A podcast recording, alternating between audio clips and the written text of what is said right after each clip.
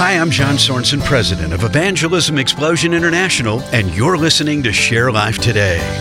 On one starry night long ago, a baby was born in a manger. The angels in the Bible describe this infant to the cowering shepherds as their Savior, Christ the Lord.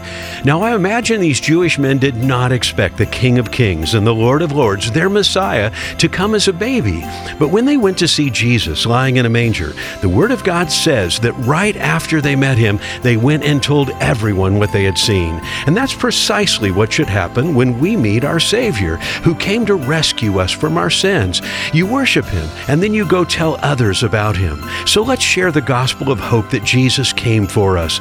We have a resource to help you share with others about Jesus this season. You can find our Christmas gospel sharing program, The Christ of Christmas, and resources to help you share the gospel by visiting our website at sharelife.today. That's sharelife.today.